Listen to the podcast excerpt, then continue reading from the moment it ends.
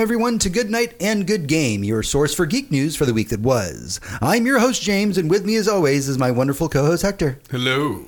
And we're going to try and make sure the cat isn't rubbing all over our microphones over the course of this entire session. We'll see. Um, so, yeah, this week on the show, it is episode 450. Wow, we did it. I I, yeah, that kind of came out of nowhere. Kind of kind of snuck up on us. Kind of snuck up on us. Yeah. Uh, it's been a wild ride. Uh, for this week's episode, we decided that we were going to try out a new format that's going to be used every once in a while. This isn't going to be an every week kind of thing.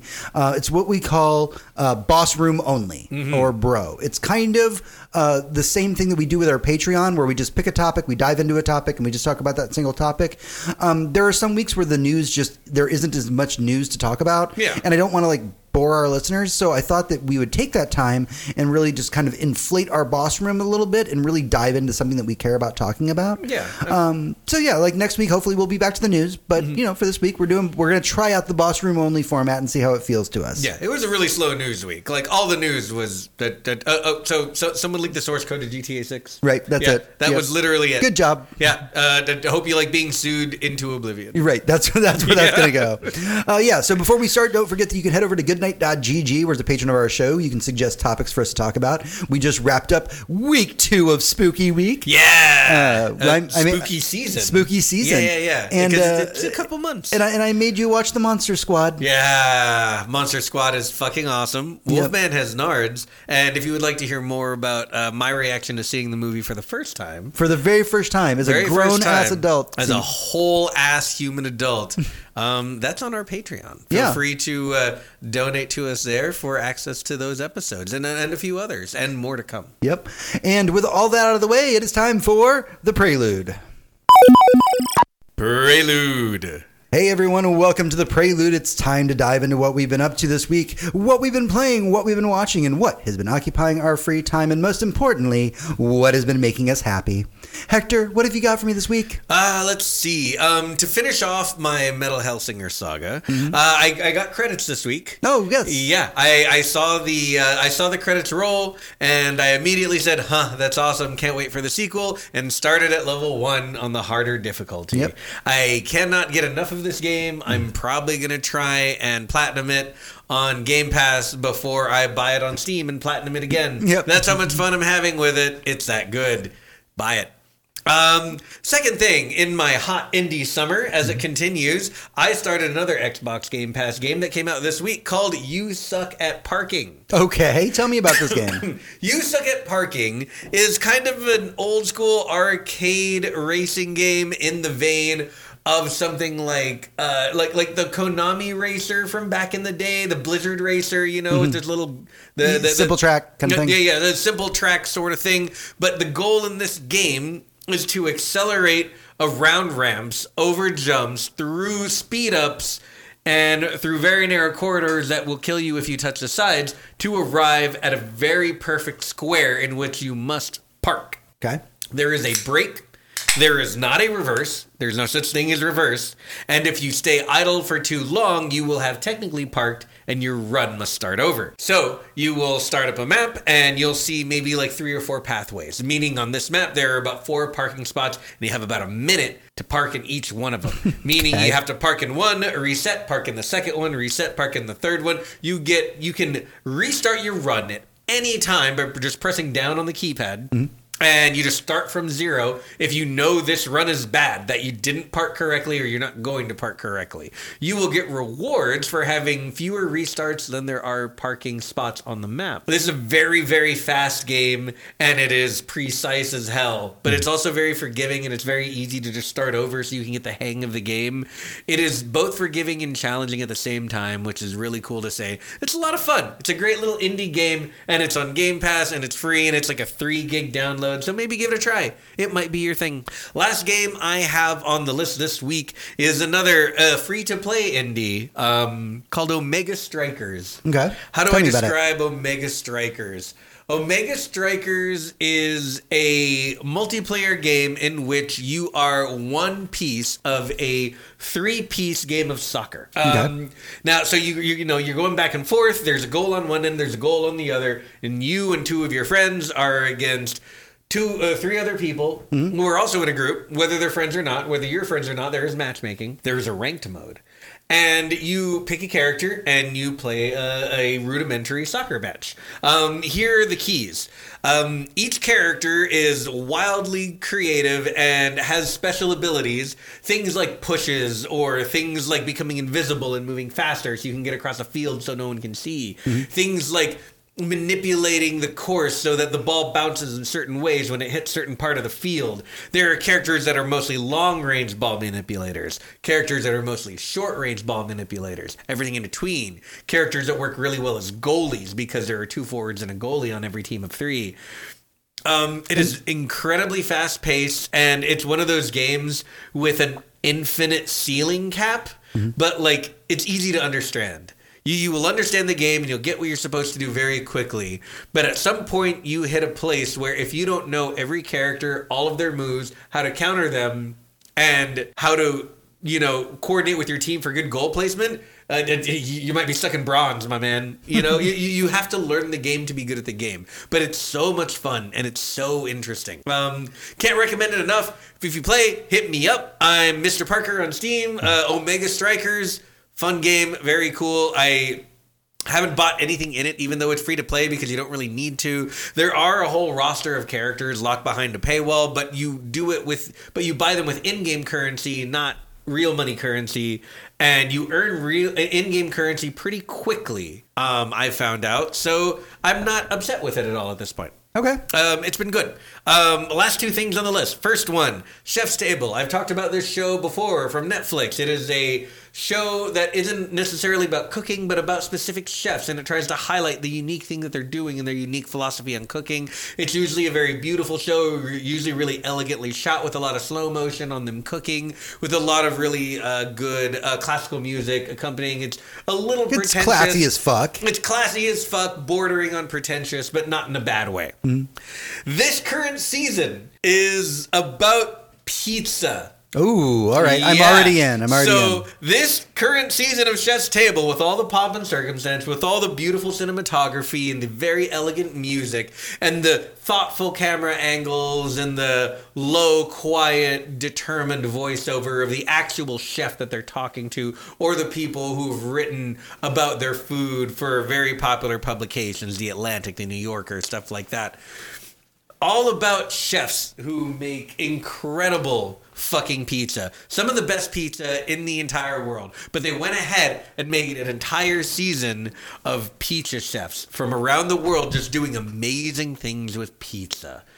One of them is a woman uh, whose parents are uh, first generation Korean immigrants. So Oh, she is first generation American, Korean American, and her, you know, who, uh, her parents went to Minnesota for some reason without being able to speak English. And Mm-hmm. Oh, put her in okay. That's a weird place to go. Yeah. So, like, you can imagine the diaspora she grew up in, and you know, not knowing anyone or, or knowing the culture, and her parents not knowing the culture. Yeah. And um, you know, so there's that. But what did she do? She figured out that you know what, people need a gateway to kimchi, and maybe that gateway is pizza. Um, another one is a New Yorker who moved to Arizona. Uh, for the climate to retire and then realized that Arizona grows some of the best wheat in the world to make flour with for pizzas.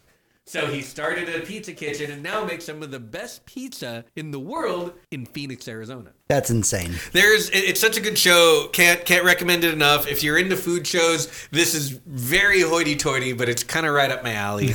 Um, Right. And the very last thing I have to talk about this week because I can't not talk about it is Edge Runners. Edge Runners came out. This is a Netflix anime from the tradition of Castlevania, from the tradition of Arcane, uh, the best show on Netflix. Um, Edge Runners is a Netflix anime, definitely very Japanese anime inspired. The the the the artwork is there that it feels right out of the late '90s, early 2000s period of anime. Um, even down to like the way that they styled the voiceover, but the setting is pure Night City. So much so This is a cyberpunk anime. this is a cyberpunk anime, and Yeah. by cyberpunk, I don't mean just Mike Pondsmith cyberpunk. I mean Mike Pondsmith CD Projekt Red Cyberpunk 2077 cyberpunk anime. Hmm. So much so that there are people who post about it on Twitter who literally just post scenes from the show in the game. You'll go to an apartment to meet a character, and then someone will show the game and that apartment and walk hmm. around inside of it, and it looks exactly like it did in the scene from the show. Same with most of the scenes in, in the anime. People are walking around going, Oh, you see this, uh, one of my favorite characters pulled out this gun. I found that gun in the game. Here's where you get it. Stuff like that. It's so conducive to people who are watching, who are, who played Cyberpunk or maybe want to play Cyberpunk. Cyberpunk 2077 is resurging in a way that I've never seen any other game do on Steam other than The Witcher 3. It mm-hmm. has been out for well over a year at this point to terrible numbers because of the terrible, terrible condition it launched in. And this week has seen nearly 100,000 concurrent players in a single player only game mm-hmm. on Steam for a game people wrote off a while ago. So I can't contribute that to anything except this show. Mm-hmm. And that's how cool this show is because when you're watching it, you want to live in it. And not in the good way. It is cyberpunk after all. Everything is incredibly bleak and incredibly violent and capitalistically crushing. But from what I'm hearing on Twitter from uh, people who play Cyberpunk, the tabletop RPG, the role playing game, not any video games based on the genre, they're saying these characters in this game feel like they're living a life that I could have lived in a session of this game. Nice. It feels like they're really capturing what it's like to play this game with your friends on a tabletop. That's fantastic. good I love And that. that is so cool. And while I've never had that experience, I want it now. Mm-hmm. And while I still haven't played much of 2077, I can't wait to. I promised myself that I would wait until the first expansion came out, and I'm gonna. But I, God, I got the bug right now, and I, really want to play that uh, game. I'm not going to make any promises, but I do have a copy of the Cyberpunk Red Core rule set in my living room right now. Yeah, no, I mean this sounds amazing. Yeah. I did th- this. Watch the show, and I bet you fucking break that shit out. Yep. I really well, do. I would need people to play with. So. Uh, and, and you already got one. I'm super in. But yeah, Edge Runners. Can't recommend it enough. It's on Netflix. It's a 10 episode anime. Watch it right now. After you watch Arcane, if you haven't seen Arcane. After you listen to our show, and then after you listen to our show. Okay, so on my side of the world, uh, one of the things that we we talk a lot about what we play, what we watch. Uh, one of the things we don't get to hit too much is uh, what has been making us happy this week. All I have is one thing, and it is the thing that has been making me, me happy. Um, I went to a LARP this weekend out in Bastrop called the Night in Question. Um, it's a Sabbat LARP. Uh, the easiest way to describe this is somebody who's not played Vampire the Masquerade before. There's like normal vampires, and then there's like bad vampires. These are like the bad vampires. Um, it takes place over the course of five hours. Um, it uses a very unique rule structure that's unlike anything that I've played before. Because I used to run LARPs all the time, but none of the ones that I play, ran ran like this. Um, it's basically almost think of it as like five hours of very intense improv theater in which you have a character that you have constructed with the uh, the help of the people who run the game and you become that character and i'm having to really cut a lot of this short because if i you get me talking about this i will be talking about this for the next five hours oh yeah, this could be a whole whole episode. Um but it was an interactive theater experience. There was a blood rave. I was buried alive. Um, my character that I played went through an entire character story arc over the course of five hours. Like start to finish, had a full ass character arc. That's awesome. And the other 200 people or whatever number that were there did as well. And um, it's been about a decade since I've LARPed. Uh, it felt like coming home. I, I forgot how much I missed it. I missed I forgot how much I missed role playing. yeah. Um, you know, I moved to Austin and I got this idea in my head that I need to be an adult and I need to focus on my adult things, my career and all this stuff. And I was like, yeah, I'm just gonna like put away my role play stuff for a little while. And it would always creep up in the back of my head, like, man, you really missed this. Um, so that's when I finally decided to break down and go to the night in question. And the moment from the moment I got there to the moment I left, it was it was like coming home. Um, I could talk about my character. I could talk about the horrible things that happened over the night. I could talk about the blood rave. I could talk about all kinds of things. But what I do want to talk about is the people, and that's that. After ten years, I got to be around some amazingly creative individuals who all constructed these gorgeous and haunting and dark characters, and we spent five glorious hours acting out being monsters together. And now, just days from when we went to said event, I have new friends. I have people that we tell stories in Discord about. Oh, tell me about what your character did. Um, I have people that, again, it's just so strange to be away from a community for as long as I have and to come back and it never feel like I was missing a beat. Yeah. There's something about the shared role play experience that it's almost in its own weird way like you're going through a war story together, right? Yeah. Like you guys went through some stuff. Let's share those stories, which is why it's so hard when people are like, "Oh, well, like tell me about your weekend that have never really done LARP before," because it's such a it's such a difficult thing to articulate to say that I embodied another person for five hours and a week out from the event, I find myself missing not only the people that I played with, but the character that I played. Yeah. And it's just emotionally very intense. And it sounds so strange to say it out loud again to people that maybe have never done this before, but it's cathartic in the best possible way. And I honestly value each and every person that I got to meet. Um, I, I, I hope I'm going to have some of these friendships for life because wow, the just the people there were amazing from the costumes to their role play, and I was always worried that I was underperforming because it had been so long since I'd role played, and just everybody was so good. I mean, the scream queens that we heard alone were just powerful. I don't think I've ever heard one of those in and real like life. it's so they were so good. And i would wish i could list them all by name. I can't. I would be here for two more hours. Um, but something like the night in question reminded me why when i was 16 years old which was a very long time ago y'all and my friends invited me to go to my first vampire live action game and i said yes. I walked away from that first night going i hope that i'm still playing this game for the rest of my life mm-hmm. and coming back and meeting everybody that i met and just the shared experience of the night in question makes me sad that i left that part of myself for a while, but at the same time makes me so happy that I'm back again and that I hope that I can continue sharing it with my friends. I'm going to try and drag your ass into it at some I'm, point. Um, I'm sure I'll go to one eventually.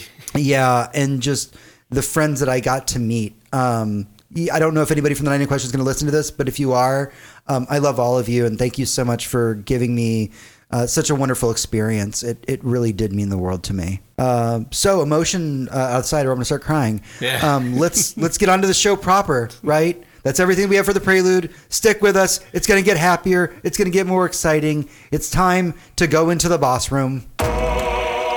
Boss room. Hey everyone, it is time for the Boss Room, our main topic for the show, sometimes related to the news, sometimes not. This week is special for a few reasons. Obviously, this is episode 450, which is a pretty freaking big deal. That's a big deal, man. It's a big deal, y'all. Yeah. Deals don't get much bigger than this.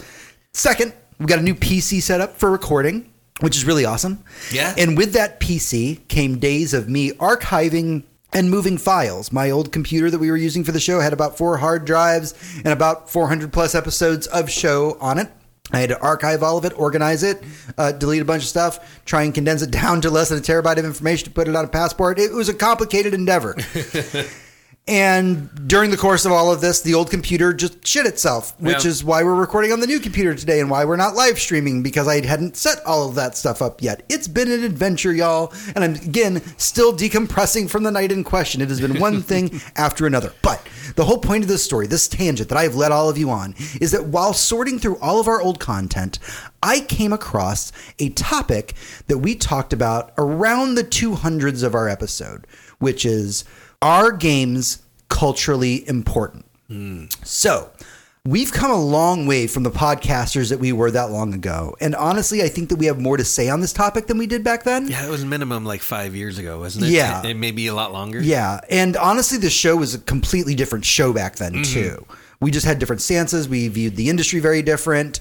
I, I'd like to think that we grew and evolved and changed as people. Um, Fingers crossed. Fingers Fuck. crossed that we did. um, so this week, let's pose the question again: Are games culturally important? We're going to spoiler it and say yes, but we're going to get into why. Mm-hmm. Um, I bet honestly we're going to find some answers now with years of doing this podcast behind us that are going to be pretty groovy. Yeah. So I'm ready to dive into it, but I do want to preface it with this. Instead of limiting this talk to just video games, I wanted to use the word games because obviously from my introduction and talking about the night in question earlier, um, there's been a resurgence in the world of tabletop gaming and LARPing. Aside from that, things like Critical Role have Oh, introduced yeah. new people to the genre, which is very important. And uh, we can't just dismiss that. So we can think about games in terms of all kinds of play. Mm-hmm. Um, to get really pretentious right at the very beginning, because that's what I do when I talk about video games. Yeah. Is um, Hideo Kojima talks a lot about the concept of the Homo ludens, those who play. This concept that we as humans, we instinctively invent ways to have fun from birth. Um, so I wanted to kind of just really put that concept out there as we talk about games going forward and what they mean and how culturally important they are and why they're culturally important. Uh, we are going to get really pretentious here, Scott. I'm Oh, yeah. sorry. It's, it's, going to happen. Yeah, there's gonna be a lot of words. Yep. So I made a list of things about why games are culturally important, but Hector, I want you to lead us into this discussion. Just top of your head thoughts, please go. Uh, why are ah, cul- cul- games are definitely culturally important? Um, uh, the very first thing that came to mind for me was how do you know when something is culturally important? And to me, um, it, it, it all comes down to, and this is because of the culture that we live in, it's all going to come down to money. All right. Capitalism, baby. We all chase that dollar. We all like to look around and see what's popular and think like, well, maybe I could do that shit. You know, maybe I could. Uh, I have a really good idea for for something that I would really like, and uh, I want to just do this in front of people. You know, maybe we can even get a whole bunch of people together and do this and film it and make it into a thing. And I know this isn't the first one, but it's the first one that got me. But um, I want to talk a little bit about Harmon Quest. All right, talk about it. Yeah. Explain what Harmon Quest is. Harmon and- Quest, and this is strictly because of how much I love Dan Harmon. Mm-hmm. But Harmon Quest was a show that Dan Harmon put on where his very, very good friend Spencer Crittenden, Mm-hmm. um, who is a, an absolute master of a uh, dungeon master, Mm-hmm. which is a person who would lead a game of Dungeons and Dragons for his friends, Mm-hmm. perhaps write it himself, definitely um, govern the rules and let people know if their actions fails or succeeds Mm-hmm. based on the game that they're playing and the things that are happening to Yes. them. And he just decides to get a few of his friends who he likes to play D and D with, and you, a celebrity guest who he's worked with in the past, mm-hmm. or who he just knows and know, likes them and knows they like him, mm-hmm. and just invites them onto the show so his friend Spencer can write them into part of the D and D campaign he has made for him and his friends, mm-hmm. and so they all can play D and D together. There's tiny animated shorts that kind of explain what the characters are doing, but most of it is just a camera pointed at a stage where four people around bowls of Cheetos and soft drinks play D and D together. And um, this was a very popular TV show, like for actual people to watch. And when I say actual people, I don't mean anything by it. What I'm saying is it aired on television rather than something like Critical Role, which got its life on like YouTube and even the Twitch, before yeah. the, the before YouTubes and the Twitches and Yeah. the like. These are places like like um, Geek and Sundry that had their own web pages before there was like a thing where they just put everything on YouTube like they do now, or Mm-hmm. The normies. service. Yeah, The normies. Exactly. This is stuff that was coming out mostly for nerds and then found its audience later with the mainstream and with people who thought maybe I should maybe I would like to play a game like that. I wonder what that's like. I think my my favorite current example of something like this is the uh, the, the Twitter account of Rahul Kohli, who um, does not uh, uh, Who's a beautiful human being. absolute beautiful human being and a wonderful actor um, who doesn't actually play a lot of, if any, Warhammer 40k, but loves to paint the figurines and found Yep. himself deeply into that hobby. So much so that the last time he was in Canada, and I, I, don't, I don't know if he was in Toronto or Vancouver or wherever, but he basically put out a blast that said, "Does anyone play 40k? I'd maybe like to see what that's actually like." No, no, this is an actor who makes good money doing very big Netflix specials. He's just like, are there any nerds around? I need help. Yep. Like, like I, I need some culture, and and that's that's exactly what that is, isn't Mm-hmm. it? That's that's the culturally relevant part. That this is him reaching out to people to try and find the culture. He wants to have a shared experience in something that he is fascinated by, but has never had the opportunity to partake in. Exactly, and something that he feels like he wants to partake in now, and maybe he could have always been a part of if he only knew it existed. Yep. It almost feels like, like you said, like coming home, or, or for him, like finding his home. Mm-hmm. Uh, you know, like if you're of a certain ethnicity and you've never been to the country where your people are from, and suddenly you find yourself there, and you find all of the things about yourself suddenly making sense. Mm-hmm. I feel like he's kind of going through one of those journeys, and I can't imagine anything more culturally relevant than that. I love that. I love that for him. Yeah. And I, I know that uh, that us nerds are just going to take him into our warm embrace and be like, yes, you're one of us. I absolutely, love that. I want to get heavy for a second. You got fun. I want to get heavy. I want to talk about gender identity, uh, expression, and sexuality. Yeah. Games of all types, whether they be LARPs, whether they be tabletop, whether they be video games, provide the opportunity to explore one's personal boundaries if one so chooses. And that's something that not a lot of people were given the option to do for a very long time. Correct. Like, it is. what other form of media is there where, like, you as a person get to express either your sexuality or gender identity in that way, right? Mm-hmm. There's always that question when a game like Cyberpunk comes out, and it's almost a meme at this point of like, you know, what are my romance options, or do I not have to have any romance options? Can am I free to uh, express myself and explore myself? in a safe environment. And that's so fucking culturally important because yes, well, you know, people do not always have the ability to do those things. Yeah. And so yes, games are culturally important because they allow us to express ourselves in a way that we may not be able to based on the circumstances around us. Yeah. So that's my vote for cultural importance. Yeah, agreed. Absolutely. I would even take that. Uh, I, I would. I would. I'm going to piggyback off of your point to make another one. Sure. When you go, uh, I, I love everything you said about like sexuality and discovering who you are in that space. And I want to talk a little bit about how games represent just our shared humanity in so many ways. And this brings me all the way back to the days of like early itch.io stuff. Very early, you know, gamer projects. Um, where people would make very very simple games you know with a dot scrolling downward across the screen that you could move left or right. And there were other dots that would just sit there but if you move closer to them they would move away. And eventually you would find one that moved close to you and it would stay with you for a while and moved where you moved. And then and other people would still move away from you people they're dots but it, and, that's exactly where i'm going with this is the idea is uh, uh, trying to make people understand the feeling of being alone while moving through uh, groups of people. Uh, trying to, you know, show the world how you look at a thing. Um, going from that, we can go right into this war of mine, which is a really incredible game uh, that makes like even to this day, all I can think about is Ukraine. When I was playing it at the time, all I could think about it was Kosovo, and that's because when I lived in Corpus Christi, I had a friend who was there. Um, uh, he was much older than me, obviously. Explain the concept of this war of mine. Uh, this War of Mine is a game where you are a civilian in a vaguely Eastern European country that is currently basically in the throes of a post apocalypse due to an ongoing war. There is very little in terms of service, uh, there's nothing in terms of services, electricity, food, water.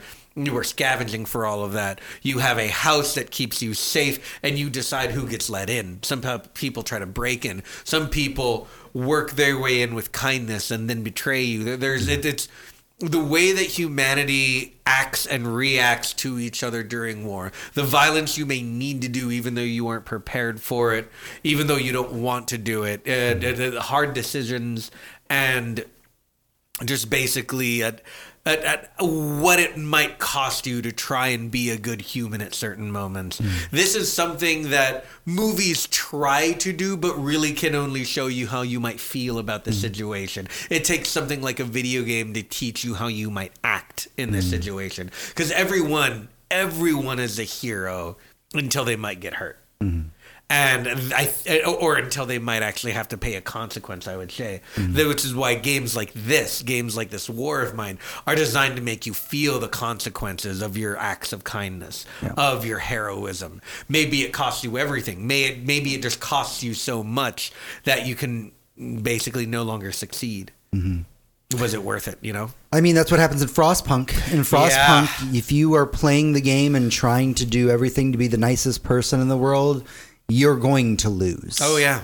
Frostpunk forces you to make the hard decisions. Mm-hmm. It just asks you how many of those hard decisions are you willing to make? Yep. So, I mean, it's uh, beautiful things about games. They take you on that journey to be able to do those things. I want to talk about connections, actually. I want to talk about shared connections, shared experiences. When it comes to video games, one one of the reasons I think that they're culturally relevant is the way that they connect one another. And it would be easy for me to be like, oh, let me talk about Final Fantasy Online or, you know, even shooters or, mm-hmm. you know, those are the shared experiences. No, I am going to bring up, take a drink, audience. You know it's coming. Gonna talk about Death Stranding. Yeah. Because Death Stranding is a game that you play by yourself, but you play it with others.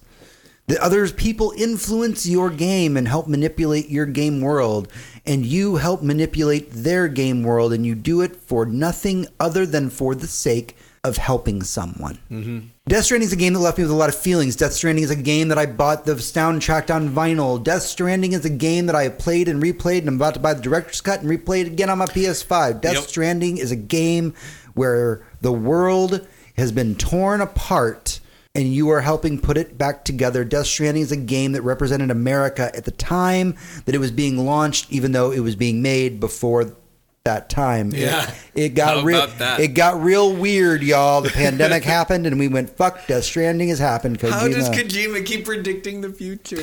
Is, games are culturally important because they help us tell these intimate stories and teach us lessons the way that books do, the way that movies do. Death Stranding is a game that teaches us that no matter how fractured the world might be at any given moment, there is one thing that keeps us together, and that's hope. Mm-hmm. Games are culturally important. Uh, to add to that, um, to add to that exact same point about connections, I want to talk a little bit, and I'm sorry for the spoiler, but the game is several years old at this point, so you'll you'll you'll you'll have to forgive me. I want to talk about the ending of NieR Automata. This Sure. is not a plot point. Um, so the story of the game will not be ruined by me saying this. This is literally what happens at the end of the game. At the end of the game, the credits begin to roll.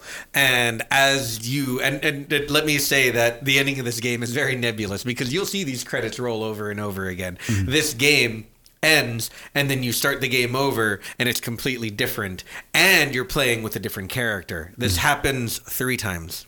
And once you've consumed all of the bits of the story that you understand the credits begin to roll but this time you are a part of the game in the form of almost a Galaga like shooter mm-hmm. where you are shooting um the you know the credits and the, the credits are flowing by and there are ships and there are credits that are shooting at you and you're shooting at them.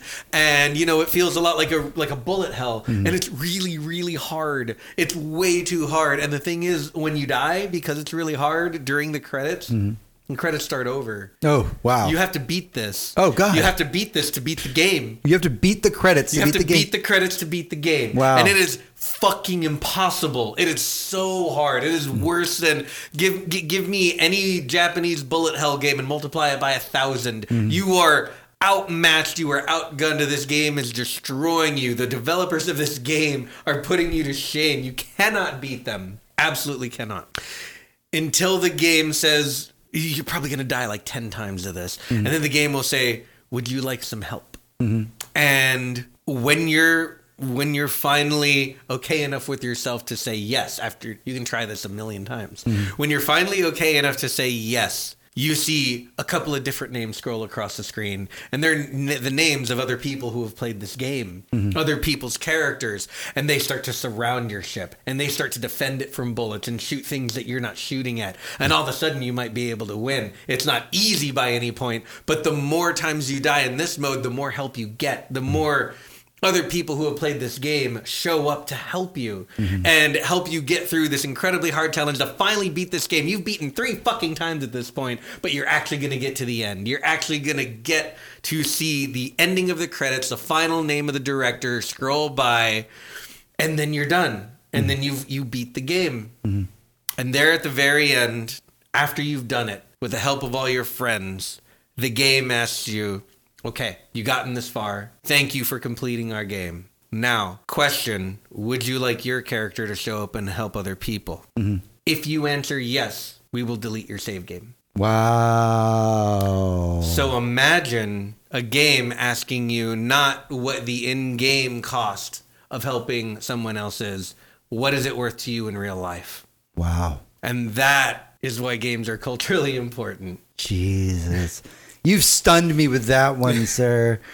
Oh man, how do I take it from that? Uh, games are culturally important because uh, they can be educational without being educational. Absolutely. Uh, Civilization, a game that I Oh, have man. sunk many, many hours into, Yep. way too much of my life into. One more turn was the theme of my life for years. Anytime I am just hanging out and I'm bored and I'm like, you know, I could load up a game of Civ right now. Mm-hmm. And then like 12 hours later have passed.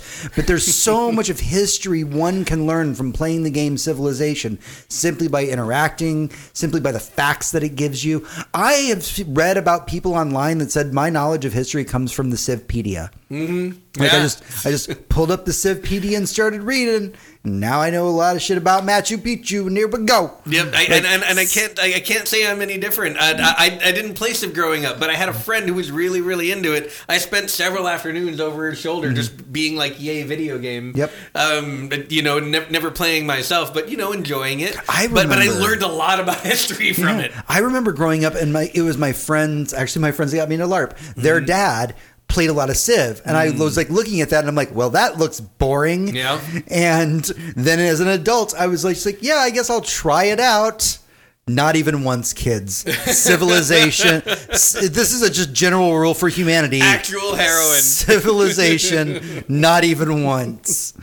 But yeah, like that's an amazing reason why games are culturally important. Yeah, because they, they, teach us things. They teach us a lot. Problem solving skills, baby. Oh, problem solving skills, spatial awareness, spatial reasoning, Mm-hmm. um, being able to like model 3D objects in your head so you're not confused by them when they move. These are skills that they make you that they test you for to get jobs these days.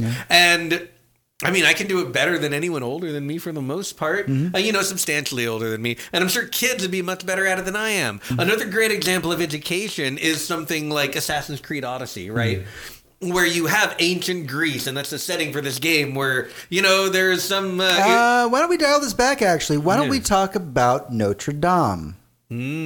Because that is a thing that happened. Remember? yeah, let- let- instead of Assassin's Creed Odyssey, let's go back three games to hmm. Assassin's Creed Liberty, um, the one that took place during the uh, the, the French Revolution. Hmm. And for God's sakes, and you know, Susie said this earlier on Twitter, but this game deserves way better than to languish in the janky mess that it's in. Hmm. This game is amazing and it is an achievement, and it needs a full engine remaster. Fucking Ubisoft, do something good for a change, please, God. Assassin's Creed Liberty came out as a uh, one of the most amazingly texturally modeled games ever because everything was taken straight out of history books to try and remodel classic Paris in like I don't know the actual fucking year, somewhere between 1400 and 1600, right? in, the history. It's a wide net. It's the history time. Mm-hmm. Sometime between the Middle Ages and like after the Renaissance, and like when, the French people, the, French government started treating people badly, and they were like, "But we all have knives." Mm-hmm. You know that that the good part of French history. They modeled everything from photographs and photographs and photographs and video, and they had this perfect, beautiful model. And then several years later, the actual Notre Dame caught on fire mm-hmm. in a really epic way, and they lost a lot of the art that was just encased in its walls. And I don't mean just like paintings and shit. I mean like the actual carvings of gargoyles and like sconces mm-hmm. and like wooden posts and banisters that were carved hundreds and hundreds of years ago that if there weren't any good photographs of they couldn't recreate to put back the way that it was mm-hmm. they found this information in this video game. Mm-hmm. They found it in Assassin's Creed Liberty, and they were like, "Oh, we can actually perfectly restore the cathedral." Someone was paying attention, mm-hmm. And they did it. They, they did it for a video game. If that's not culturally rev- relevant, I don't know what is. Yeah, point. I mean, uh, the- the next thing is to my first example. In Assassin's Creed Odyssey, we're talking about ancient Greece and Greece stuff. And again, this is a video game with a lot of sci fi elements that is about like stabbing people and trying not to create time paradoxes by doing so. But the game was so historically accurate to the time that they decided to convert part of their game into a teaching tool where instead of NPCs giving out quests for who you can go kill or how many bear asses you can go fetch to make a new hide, bear hide, you know, arrow quiver, instead you walk up to a guy and he'll be like, Look at our beautiful city. Would you like to know when it was built? How it was built? Would you like to know the history behind the person who decided to have it built? Or all the people he killed to have it done? Like, how much history would you like to know? And they have actual curriculums all inside of this game in its engine teaching people of any age history and you can just get that from the game it's just there that's fucking cool and that's a, if they had that in my history classes in high school i'd know a lot more fucking history i'll tell you what right, Right. now games can be therapy. games are definitely therapy Games are culturally important because they can be therapy. yeah I uh, I've told the story of the show a long time ago, but I when I played Bioshock Infinite, there's a reason why I have a fondness for that game, even though like I'm accepting of its flaws. Yeah, sure. I had just lost my grandfather hmm. when I played it. I felt very lost. My I was very close to my grandparents, and losing my grandfather was hard.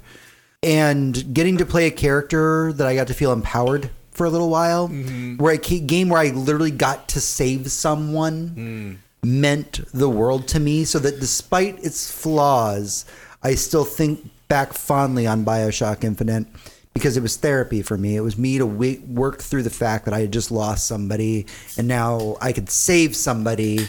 You know, I could I could be a hero where I couldn't before. yeah Right. Um, so yeah, games can be therapy. Horror games can be therapy. Good lord! I'm oh a- god horror I'm- games are excellent therapy I'm a I'm obsessed with horror games. Obviously, as anybody who's been around me for 30 seconds, where I can't shut up about Silent Hill. Mm-hmm. Um, yeah, games are therapy, man. You can work through some shit. Both the creators and the people playing the game. some games like silent hill 2 are about watching someone else work through their shit right. and you're like, oh, that's that seems really gratifying. And also, I might have some of the same issues this guy Yeah, does. I might have like a bunch of them. yeah, no, games are absolutely therapy. All the way from all the way from getting you to deal with your own shit explicitly through something like a game that was designed for that to just showing you how other people process things like loss or grief or frustration. But um sometimes they just show you somebody taking something too far. And uh, my favorite example of that is very recent. It's The Last of Us Part 2 You know exactly what I'm talking about. And this is, oh, you know, one of the one of the great things about video games is people take their own things away from them and can interpret them, much like any culturally relevant art. But um, the thing about The Last of Us Part Two was it is about forgiving the unforgivable. And how mm. how do you not live with the other person? You probably don't have to. How do you live with yourself if you just go ahead and let go mm-hmm. of something that it is killing you to pursue that that you probably don't need to and that, that maybe the person or the people you were doing it for wouldn't want you to. Mm-hmm. How do you forgive yourself much less the person who wronged you? And whether or not they have a good reason for long for wronging you i mean it, how do you put yourself in their shoes and then live with you know, i mean it's it, it's it's so it's so fucking interesting and tough. And the game was made for such a good reason. And i think mm-hmm. it probably it probably helped a lot of people get through some shit. Yeah. I, I know it did me. And uh, yeah, games can absolutely be therapy in the best ways. And if you uh, if you feel like for any reason you need therapy, please go to a therapist. Video games are not actual Therapy, therapy, yes. but they can but but they do understand like all great art the, the great ones that are great art do understand where things are coming from and they do want to help you embody a character or look at something from their perspective so that you understand not only them as a protagonist and them as you know a badass and a, a killer or someone who's really great at platforming but as someone with motivations that may be flawed and how to how to not be that and how to not do that. Death Stranding is another great example of that. I want to shift the conversation uh, away from the games themselves in terms of this is a Silent Hill, this is a Mario, this is a Mario. I want to talk about the industry as a whole. Yeah. I know that there's a lot of things that we could say bad about the industry, but we, Sure. we are not here for that conversation. That is not where we are at this week. Games are culturally important because they've created an entirely new field of work. Oh, so many, multiple fields of work. Yep.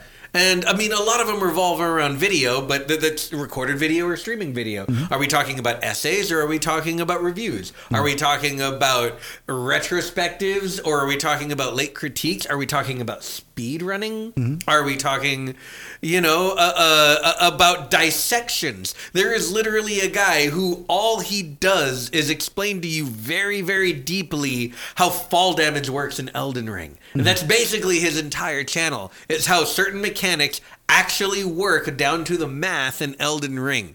This man is supporting a family. Like, like this is amazing shit. Mm-hmm.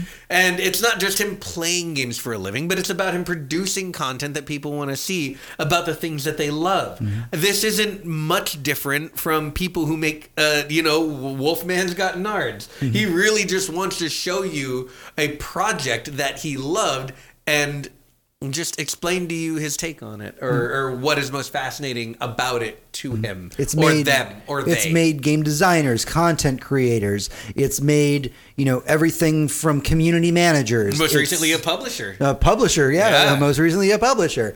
Um, the games, and you want to talk about the cultural impact of video games? Let's talk about the cultural impact of it. Games pulling in more money than Hollywood. right? Oh yeah, yeah, and, and let's not forget how quietly that happened, and how it's so ubiquitous now that people laugh at movie money. You know when uh, you know when when Infinity War does incredibly fucking well. Blo- you know, not Infinity War, Endgame hmm. sticks the landing is a huge cultural phenomenon, rakes in all the movie money that could possibly be made in the world at a single time, hmm. and it makes like two billion dollars, hmm. maybe two and a half, maybe three total box office, right? If you don't count the streaming stuff, it made like three billion dollars. That is Call of Duty in a really bad year. A, a horrible fucking year that Call of Duty, the annual release of Call of Duty would make $3 billion. Yeah. And that's just sales alone, much less any kind of streaming rights or anything like that. Like, uh, yes, uh, Hollywood was obvi- looked down on video game for so long that they couldn't even get a decent project out. You want to talk about how relevant, cult- how culturally relevant video games are? Um, uh, the Pokemon movie, pretty okay yeah. pretty okay. People really liked it. It had good actors in it doing it, you know, interesting work. Um, Sonic the Hedgehog, the video game movie, pretty okay. Not too bad. Got a sequel. I liked the sequel too. It had Idris Elba as a voice acting character. this is huge. It brought Jim Carrey out of retirement and then back in. That's what Sonic the Hedgehog. That's did. very culturally relevant, That's actually. very culturally relevant. And then there's um, Free Guy, Mm-hmm. which is not about a video game. It's about all video games, and not in an abstract way, in a very specific way. Yeah. It's about an NPC finally just getting fed up with all the shit being done to him Mm-hmm. and fighting back, and that's fun. That that's really cool. I and like that it. kind of takes me to one of my other points about video games being culturally relevant is that video games have become part of our lexicon at this point. Oh, absolutely. There was so much in the movie that wasn't like lol kids vernacular. It was literally just him talking Mm-hmm. about being in a video game by being in one. Yeah. You know, it wasn't a cute This, nod. this kind like- of thing dates back to the days of the Leeroy Jenkins of the world. Of course, Right? Yeah, and and Leeroy Jenkins is uh, is so ubiquitous now that Beau of the Fifth Column, a man who does a very serious news show, makes references to Leeroy Jenkins in his videos. Yeah. we all know what he's talking about. Right. That that's how popular that was. And you know, in something like Scott Pilgrim versus the World, there's a cute gag where he grabs an icon of his face and he's like, "I'm gonna get a life," and Yep. you'd be like, "That's a fun video game joke." Yep. But in Free Guy, when Ryan Reynolds is falling really far and he buys an item to save his life, you're like, "Yeah, that's that's what you do." Yep. Uh, that's what I would have done. Microtransactions, baby. Yep. Yeah, you got it. And, and you know, you, you there's a there's a language that people understand in video games now so simply that it it it it, it breaks through into people who maybe even don't game. Although these days those people are more and more rare. I don't know It's true. anyone who doesn't at all play video games that is younger than me. So that brings me to one of my other points was that, you know, back in the days, it was a really big deal when WoW was as popular as it was because it became the water cooler game. Mm-hmm. Yeah. All the people you knew that didn't play video games play, there that, that didn't play video games but played video games. Right. Played either Call of Duty or World of Warcraft. Yep. And that was where those games. They never played anything else, but that's what they played. Yep. And then now we are in this era where the meme is like the kid looking up at you and being like, hey, do you have any games on your phone? Yeah. That's just the world that we live in at this point. Mm-hmm. Full grown adults that I know have games on their phone. Oh, yeah. And they are no less gamers than anyone else. Yeah. You know why? Because it's sometimes better to occupy your mind with a, a little bit of dopamine and a, and a task that isn't about, you know, Facebook trying to outrage you or, Right. you know, an algorithm that's trying to make you just mad enough to keep scrolling. No, instead, you're either playing a, you know, life sim game like Power Wash Simulator Mm-hmm. or you're doing some kind of fantasy like a Marvel game, but you're. You know, you're, you're doing something uh, not necessarily productive, but better for your mental health than scrolling Right. fucking doom scrolling. Yeah. Uh, you know, I'm not going to say video games are good for you, but they're better for you than Facebook. That, that, that is absolutely true.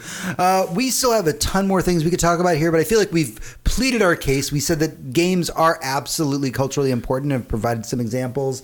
Um, Hector, as we begin to wind down, give me one final, off the top of your head, why are games culturally important to you, my friend? To you me- specifically. to me, games are culturally important. Um, well, because well, very personally, because I grew up with them. Like 1984, the year I was born. I'm sorry, everybody, for dropping that on you. Um, was literally the year the NES came to came to America. Um, I was practically born with one. You know, I, I- can't remember a time where I didn't have one, where I wasn't playing Mario with or Punch Out with my cousin when he came over for the summer to babysit me while my mom had to work. And that, that, that's where I cut my teeth. That's where I learned the basics of reading. That's where I learned the basics of motor control, you know, and how to do things. I did. I, I- was a single child without a lot of friends, so I didn't play a lot of outdoor sports. But I had uh, video games to keep me company, and you know, we when we move from that to where we are now, games have always been culturally relevant because they've grown up with me in such a glorious way. And i yeah i mean if not for video games i'm not who i am. And I, I can't imagine what's more culturally relevant than that because i know a fuck ton of people who would say the exact same thing. In fact i know very few people who wouldn't. Games are important for me. I've already been talking about it through this whole episode. Uh, games have been a big part of my life through my whole life. Um, I have been around arcades. I've worked in arcades. I have played LARPs. I have played tabletop games. Uh, everything in my life when it comes to my social circle has revolved around games in some way. And that's why they're culturally important to me. Uh, I met a group of friends in Austin when I had moved away from tabletop role playing that I met through uh, mutual Overwatch League people. That was great. That's how I made a friends group. Mm-hmm. Then I came back to LARPs this you know the other day, Yeah. and I made new friends. And games are a way for me to be social and to have fun, but also quiet time. Mm-hmm. I want games to make me cry when I have trouble doing it myself because we mm-hmm. live in a society that doesn't really let men cry. Yeah. And so sometimes I play a horrific game so that I can feel okay with crying. That's a horrible thing to say, and I probably need therapy, but it's a thing that I do. Um, games are important to me because they help me process, they help me be the person that I am, they help me connect with other human beings, they help me learn more about myself. Uh, games are culture because they exist. Yeah, they're, they're a part of my culture. life. They're made of culture. They are a, what a, such a big part of who I am that to separate myself from those games, like I said at the beginning of the show, when I said that I took 10 years away from LARPing, the game, the games that I loved the most, and coming back to it felt like coming home, that wasn't hyperbole. That was the absolute truth that games are culture because we we make them culture. Yeah. They're they're made by people, right? But they're made by at this stage uh, the some of the best artists, writers, and programmers, and I mean thinkers in, in, in the world. You know, the, the, the people who recognize that we are Homo ludens and that they can give us something deeper than you know something to watch on screen. That if they make us participate. Um, in a way that you know you couldn't get from a movie or even a stage play you know that a- asked for call and response from the audience. They make you participate in the decision making process. Then you know games that make you author your own story might just give you the agency to do so in your own life. And that's mm-hmm. i mean that's fucking culturally relevant right It's there. fucking beautiful, is what it is. Yeah. That is everything that we have for the show this week. This is episode 450. Thank you, everyone who stuck with us. To anybody new to the show, welcome on board. It's going to be a wild ride. We're going to keep this thing going, and the show only gets better every week, to be Oh, yeah. perfectly honest. Uh, don't forget that you could head over to goodnight.gg to become a patron of our show. You can go over to um, at GNGGcast on Twitter to talk to me directly. And that is everything that we have for the show this week. I felt like we had such a wonderful conversation. that's a good one man yeah This is a lot of 450 fun. 450. I hope you like these boss room onlys. If you do like them, let us know uh, because we want to do them more often. Uh, you know, on those slow news weeks, we just want to bust out a boss room and have a very in depth conversation about something that we love and that we're passionate about. And that's why we do the show in general. But until next time, for Hector, this is James. and for james this is hector Everyone, good night. and good game